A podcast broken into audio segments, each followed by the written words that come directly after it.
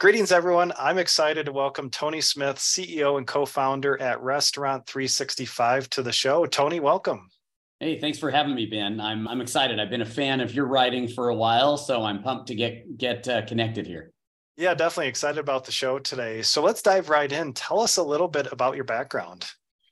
Yeah, I well, I'm the CEO at Restaurant 365, and we founded that back in 2011. So this is a lot of my background. I've been doing this for 12 years now. And before that, I was doing software consulting for a lot of different businesses and different industries. And then in 2011, with two other guys, John Moody and Morgan Harris, the three of us started Restaurant 365 and really been, you know, passionate about the restaurant industry and bringing more technology to it ever since. That's great. So prior to founding Restaurant 365, so you're in the software consulting business. So were you, what kind of stuff were you, were you implementing software, recommending software, what type of software? Tell us a little bit about that. And is that where you discovered the idea to, to found Restaurant 365? Yes, it was mainly, we had a business that was reselling Microsoft software and would do that to businesses of all industries. And the main platforms we were selling were accounting software from Microsoft, as well as CRM software. And then we would customize it. We would design solutions for the companies and make it unique to them and write some, you know, some solutions ourselves on top of it and then train them on it and implement it. So yes, a little bit of all of the things you mentioned there. And and that is we got to a point there where we felt like it would be valuable to be in control of the solution we were selling. You know invest in the areas we wanted to invest in instead of selling someone else's solution. And we really wanted to find one industry where you go really deep and continue to solve needs. Uh, what we were doing we would come in and implement a solution to fix something but then the next week we turn to a totally different industry and kind of reinvent the wheel again so we wanted to go one industry really deep in this vertical and just continue to build on itself. And, and so, yeah, that's really where the idea came. But finding the right industry wasn't immediate. It took us actually about a year or so, year and a half of looking at different industries to find the one that was big, that had the needs that we thought we could fill, which was around a cloud-based accounting and operations software, because that was where our experience was. And, and finally, when we came across the restaurant industry and looked at what was already there and the open space available, it was really clear once we found that this is the space. And then we we started Restaurant 365. Yeah, that's great. So it's really interesting your consulting experience. You saw that full life cycle. So selling to companies, implementing, customizing, and post sale support, all that stuff, except it just wasn't your software. But you saw, yeah, that full life cycle and got tons of experience there. Yeah, I always say it's software like that, it put the perspective that it's like a garden, uh, you know, versus because a lot of people would think it was more like a parking lot that you pave once and then it's done. And it's like, no, this is this is a living, breathing thing. You need to keep weeding it and plant new flowers and yeah. and c- take care of it. And software really is a living, breathing thing. And as you do that, it it becomes more helpful to to the customer if they continue to invest in it versus viewing it as a one-time set it and forget it. And so it really helped to drive that perspective for us, which yeah. I think helped as we applied that to Restaurant 365. Yeah, and I love that analogy. So let's dive in. Tell us a little bit about what products and services Restaurant 365 offers. Yeah, we provide accounting, store operations, and uh, employee workforce management, so payroll, HR, hire, all of those tools for the restaurant industry and in a SaaS product. Hmm. Okay. And so, and when we talk restaurants, I know this could be a pretty broad category, like fast casual, sit down. I don't know. I don't know all the categories, but is this like any type like fast food to fine dining? Tell us about the restaurants that you're going after here. Yeah, you know, at this stage, we've that's something we've really tried to build is is a solution that can work to provide restaurant enterprise management, you know, just management of the full back of house and corporate office and all of that uh, for restaurants of all types and sizes. So we have customers with one location, we have customers with 50, we have customers with a thousand, you know, all mm-hmm. sizes, and then also all types. We have fast food and fast casual and fine dining and family, all of the different sectors. And we are based in the United States almost entirely. So we haven't Mhm. targeted international. We may have a smattering of international customers that have come in, but that hasn't been a target of ours yet. Okay, so interesting. So anywhere from one location up to thousands of or thousand locations, mm-hmm. and mainly it sounds like so U.S. customers, maybe a couple random customers outside the U.S. Okay, That's right. and then what? Now you mentioned so you founded the company in 2011, and I'm just curious. You know, you've been on this journey for a while. The idea did you incubate the idea for a while while you're in the consulting practice? Did just come to you and you quit your job and you found it with your the other co-founders? Or, or how long did it take you to kind of make that leap uh, to founding your company? Yeah, uh, you know, there was that luxury of having a day job and a night job, you know, so that you have money coming in. Because we we self-funded this, so we didn't go out and get external funding. And so you need to keep your day job when when you're doing that. And and so we did that for a while. And and that's hard in some ways, right? In terms of time and stress and the risk of putting your own money on the line. Uh, but at the same time, it was more comfortable than just cutting the line and going all the way in on this other thing, you know, without any revenue source personally, right? Any Mhm. income. So yeah, so that was that was how we did it. And it was basically three years of putting in our own money to get it off the ground. And then another couple years of not putting in money, but not getting any salary from it either, right? And and then probably about that year five is where it was finally something contributing to my life instead, where you were fully on to this with without any other expenses. So that was great. yeah i love that maybe we'll get to more of your journey because a lot of the founders i interview anywhere from pre-revenue to a couple years in and you've been on this journey for a while which i love so and where where are you guys located do you have an hq yeah, headquarters in Southern California. That's where I live, and and the headquarters are down here in Orange County and the city of Irvine. And okay. then we have some other offices too. But these days, in in a post COVID era, we do not have a lot of employees in any of the offices. So okay, yeah, yeah, pretty we just have seven now. year leases and just yeah. gladly pay for some empty space, I guess. Yeah, yeah. And what's your current team size? So we total employees probably right around 700. No. 700? Okay. All right. So good size. And anything you want to share about your magnitude, revenue range, anything, you know, to, to get a feel for the size of the company now? Yeah, you know, we're we're beyond the 100 million mark in revenue and and still charging forward, you know, eh, releasing okay. products, enjoying great growth. We invest a lot in the R&D side of the business. So that is a, a solid chunk of our employees are on that side. But really we have great people across the board and uh, yeah, just we're we're in a good stage here where we've gotten to be large enough to have some scale and and a different level of reputation, but at the same time, there's so much road ahead of us. So it feels like we're just getting started in a number of ways. Yeah. Yeah, that's great. And I'd love to dive a little bit into your go to market motion because it seems like founders, you know, when you're scaling your product, like you said, you're going after maybe a one location shop to a thousand location company with tons of restaurants, you know, and one scaling the product so it can fit all those different segments. But tell us a little bit about your go to market to, to reach someone who's maybe just that one one restaurant up to a thousand locations. Yeah, it has definitely been honed in over the years, right? It has changed and evolved. When we first started, we had to pick one segment to begin with, right? You kind of have to have a mm-hmm. focus area. We were focusing on multi unit independents. So for us, that meant people with maybe between five to 50 locations. And so that, that was the sweet spot early on. And we couldn't have all the modules we have today right off the bat either, especially on your own dime. So we had to pick one thing, you know. So we first built one piece of allowing restaurants to pull data from their point of sale systems at multiple stores and then produce a report every morning that came to their inbox and showed how the stores performed the day before and against each other and were there any flagged items that might you know be theft? And anyways we just like a helpful report about the restaurant's operations. And from there then we built the full accounting module that you know would be normal accounting like a NetSuite or Intacct Mhm. that, that's our accounting piece. That was the next piece we built.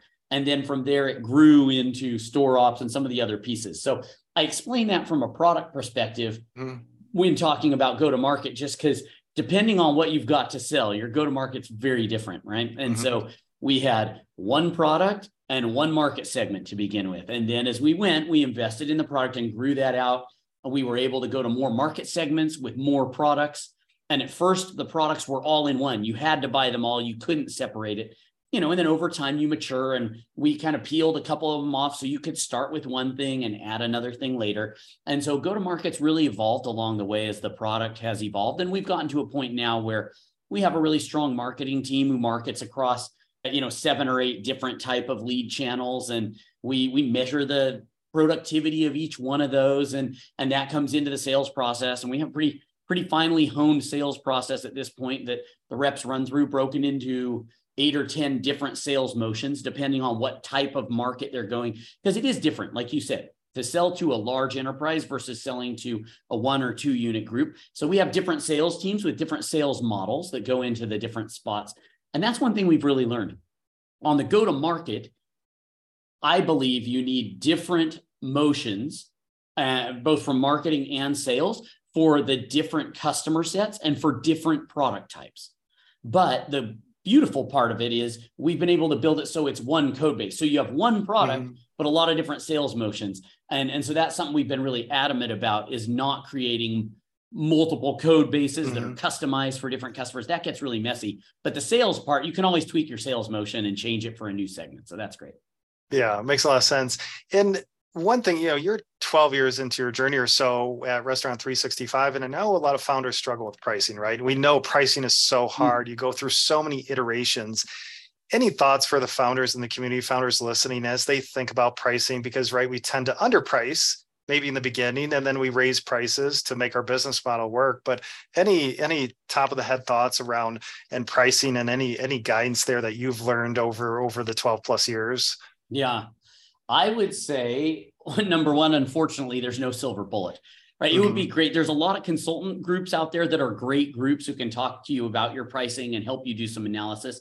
But but nobody can just give you this perfect turnkey. And unfortunately, even if they can in the moment, it changes the next year, right? Because the economy changes or your product grows. And, and so it's it's a constantly evolving thing. I, I think number one thing I could say besides that is I think people should definitely assess pricing at least every 12 months. And I, I, just don't think there's a time where your price should be set in stone and you feel it's one of these where you're always at the drawing board. You should never mm-hmm. feel like, oh, finally pricing set.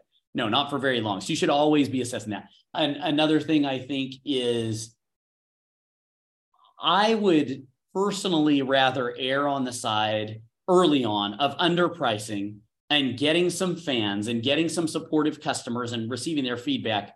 And and i mean in the earliest days drastically underpricing right? And and then building it up from there versus swinging for the fences out of the gate and really hindering my ability to touch the industry and build a reputation. So yeah i think that matters. But then down the road it's fair to to have regular price increases because things get more expensive and your product grows and expands. And so that's even mm-hmm. better right? When you can put a dollar figure on the real value you're adding to people. And once it's real value, that's that's what I always try to tell our team to base it around is AAV, always add value. So I say, where, where are we adding the value? What is the value being added? And there should be able to be a price as long as you're adding value. If you're just trying to put a price because, well, we spent some time writing code, who cares about that, right? But if you, mm-hmm. you're putting a price because you're truly adding value to someone, then that's coming from the right perspective.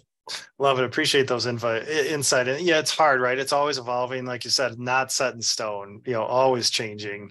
And so you recently raised some capital. Recently raised 135 million. Do you recall because you've been at this for a while? How much capital you've raised to date, roughly now? You know, I don't know the total. We've done seven rounds. This was our seventh round, okay. so some 300 million or so. I, I I would say somewhere around there. Okay, yeah, so around seven rounds, and and before we were recording, you said it wasn't. Was it until 2018? So you founded in 2011, and 2018 was your first capital raise. That's right. We bootstrapped for seven years. Okay. And we were novices when it came to the fundraising, and it was time to start that up. I read some of your blogs. I, I felt armed. I created one spreadsheet that had a, a few numbers in it of how we were performing, and I just emailed it out to some groups that had good reputations as great investment groups. And excitedly, a number of them came back. I, you know, I was really surprised and pleased, and and so we ended up going with Bessemer on that first round, and they've okay. been a great partner. So that that was our initial investor. But yeah, seven years into the journey. Yeah, that's great. So tell us, eh, maybe we can talk about the most recent raise in that first raise.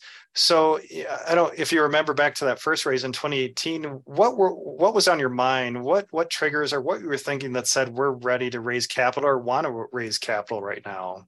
Yeah, it was. So we got to late 2017, and we were just coming up to a scale. I think we were like six million in revenue, and we were we were getting to the scale where it seemed like we have one of two paths to take. We can either run this as a lifestyle business and it'll be a great company and we can keep working here and have a fantastic company, or we have a lot of things that are actually measuring up with some of these highest performing companies. And so we could take a swing maybe for the fences per se and raise some money and get really serious about go to market and investing in more of these product ideas we have. And so it was a big decision for us then. And, and we decided it was worth trying to really extend our, our product and our go to market into this further vision. We, we finally had a spot where we felt like we had nailed product market fit. Mm-hmm. And that was felt like it was being spoken back to us by the customers in their usage, the fact they were paying for the product, as well as some of their spoken words just saying, Hey, we think we found the holy grail. And so we said, you know, we need to have some more money to expand on this. And, and so those were that was the thought process around why it was the right time for us. And we felt like we with the product market fit and enough scale that we understood all the levers of the business. Since we self-funded it for a long time we did that to profitability right? Because you had to. We didn't we didn't have other money. And so then we felt like if we had a bit more fuel on this fire we know exactly where we could put it and what it would do to the business and and that's when we had that confidence and the confidence of the product market fit and we just knew there was more demand, that's where we knew we were ready for it. Okay. And I, I, appreciate you laying that out because founded in 2011, so late 2017, 2018, raising that first round, around 6 million. So kind of that journey, that bootstrap journey to 6 million. And then now pouring fuel to the fire and now, you know, much larger, say 100 million, you know, say in yeah, that range, yeah. you know, from 2018 now to 2023, five years later. So kind of just that nice steady trajectory. And then it seems like an upward slope since then. Yeah. Yeah. Yeah. It's it's been very exciting. You know, prior to that, we were still growing in that 80 to 100% range year over year. But when you're little, you know, growing 100% when you're at a million is adding a million. And, eh, you know, at 2 million, it's 2 million. And, and so it's just not making that big of a dent. But then once we got to that bigger scale and took the funding, like then you grow at 100% you go from 7 to 14 and 14 to 28 and it's a totally different scale and and so it's it's been an exciting ride to see that high growth engine yeah yeah definitely. And so your most recent raise 135 million decent amount of money you know so tell us what led to that round. You know what were you seeing market conditions internal conditions that said let's let's raise some more capital yeah you know we're not we're not a big cash burner right now. Uh, so we actually weren't out doing a fundraise, uh, but we were getting a decent amount of inbound interest from some really great groups. And we, we had enjoyed a, a lot of support from our current investors. Bessemer had led two rounds, and ICONIQ led four rounds. And those are both great groups. Those are the two on our board. And we had a very simple board and some great financial backing. But, but this time around, we weren't planning to raise. But when we saw it's always nice to have more cash than less. Mm-hmm. Just have some stability, some strength, and also the ability to pull the trigger on strategic items as they might come up. Right. And so, even though we weren't going to raise right then, with some of the groups coming in and giving very reasonable, solid valuations, I, I think right now there's a lot of groups that are careful with their cash in terms of investment firms. And they want something that feels very safe. Right now, the type of business we are is both exciting because it's growing, but also pretty safe because I think of the type of company we are and the type of product we offer. And, and so because of that, it was just great timing uh, where, where there were some groups really excited about getting involved. And, and so I decided, why not right now? They made it easy on us. Mm-hmm. Okay. Yeah, that's really interesting. And, you know, for the founders listening right now, I mean, obviously tons of experience in, in fundraising right now through your journey. So any lessons learned along the way that you'd like to share with other founders, whether maybe it's back to that first raise or other raises or the most recent raise? Yeah, I some of the things that have stood out to me, I was such such a novice, right? That I I don't know how much of a a sage I am with wisdom, but But I would say something I didn't put as much stock in early on. I thought all about our numbers, and, and the numbers are important. Stacking up in certain ways does does excite people, um, but it really is about the story of knowing your story. What value do you add? Why do you deserve to win? Right. And and where are you going? How are you going to take this further? That that whole story, why three years from now are you still going to be exciting to people because of the next vision? You know, like you just mm-hmm. really painting that picture was so important, as well as then once you can paint that, finding the right personal connection, I think is worth more than the highest valuation. And I've given up a highest valuation before to go with the group that felt like the right fit. And, and I'm happy that I've done that because building out that correct board and the right support system with people who believe in that vision and are going to stand behind you sometimes when things are hard, like let's say when covid hits the restaurant industry for example you know if, you have the right people around the table there you're going to come out the other side strong and, and that was worth much more than you know, say just taking the highest value. Yeah, yeah. So obviously knowing your numbers, but still storytelling, whether you're pre-seed to you know Series X, and then yeah, it sounds like then that founder investor fit, finding that connection, they believe in your vision, believe in what you're trying to achieve. Yep. Yeah, I think that matters a lot for us.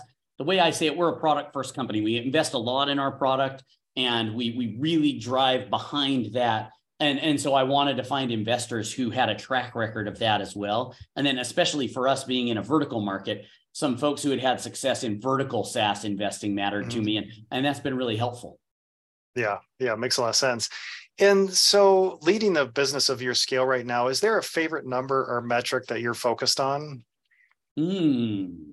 Well i love a lot of metrics i have top 10 I, I call them our, our maybe a couple, a couple, yeah. I, I call them our key metrics, and I show them to the whole company at our all hands every quarter, and and we really all, you know, eh, get get around these things.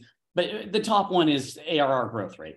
Eh, mm-hmm. It just is. You know, even even though profitability has been coming up as more of a factor in valuation, eh, growth rate is still the largest driver in terms of the interest and the value you'll get. And so so that's a key number for us, of course. And then I, the second one that I've really um, solidified around is net retention, right? Gross retention super important, but net has seemed to tell more of the story because that's not mm-hmm. only do you keep them, but can you continue to add value with them and help them to grow and thrive? Because that's really what the customers want is for them to thrive, not for you to thrive. So, you know, how do we do things where they see value and want to pay more because they're going to get more? And and so those are probably the two top metrics, which is I'm sure super cliche because I'm sure that's most everyone's, but I'm happy to rattle through any of them sometime. But yeah, those yeah. are some. Yeah, and I'm sure at your scale you've got tons of metrics that that you're you're producing. But yeah, obviously those are popular. Your growth rate always comes up, whether you're one million or, or your scale, and of course net revenue retention, a big one. Uh, so Tony, really appreciate your time today. As we wrap up, what's coming up next uh, for Restaurant 365? You know it's it's an exciting time around here. We have some uh, new product releases. Last year our big one was workforce payroll uh, really coming out with with that product suite and that's been very exciting 12 months for us. So we're still heavily investing there and in the early innings but this year our latest release is around business intelligence and providing a lot more of the data to restaurants that we have in formats where they can glean much more and get smarter based on those and so that that's that's a big push for us right now and has seemed to have been exciting for our customers lately. All right. So that bi module of course we can't get enough data especially as a cfo so tony really appreciate your time today sharing your story and journey. If listeners would like to learn more about restaurant 365 where should we send them online? Yeah i think the the website restaurant365.com is the place to be. And uh, one last question. I saw on your linkedin profile dad joke connoisseur so this could be putting you on the spot, but any dad jokes you want to wrap up with? Oh man, I I have so many that everyone around me hates it. Uh, what's what's the re- most recent one I I was thinking about? Uh, who would pass away sooner? Because my family are optometrists, so this is going to be an eye joke, by the way. Who would pass away sooner, the students or their teacher? Their teacher because pupils dilate. Terrible, yeah, that's right? a good one. Yeah, I get it. I get it. Yep, yeah, yep. it's terrible, but there you go. There's one for you. That's joke. All right. Well, Tony, really appreciate you sharing your time and your story today. And what a journey. I'm sure, you know, long journey up ahead for you. So again, thanks for coming on the show. Awesome. Thanks for having me, Ben. It's a pleasure.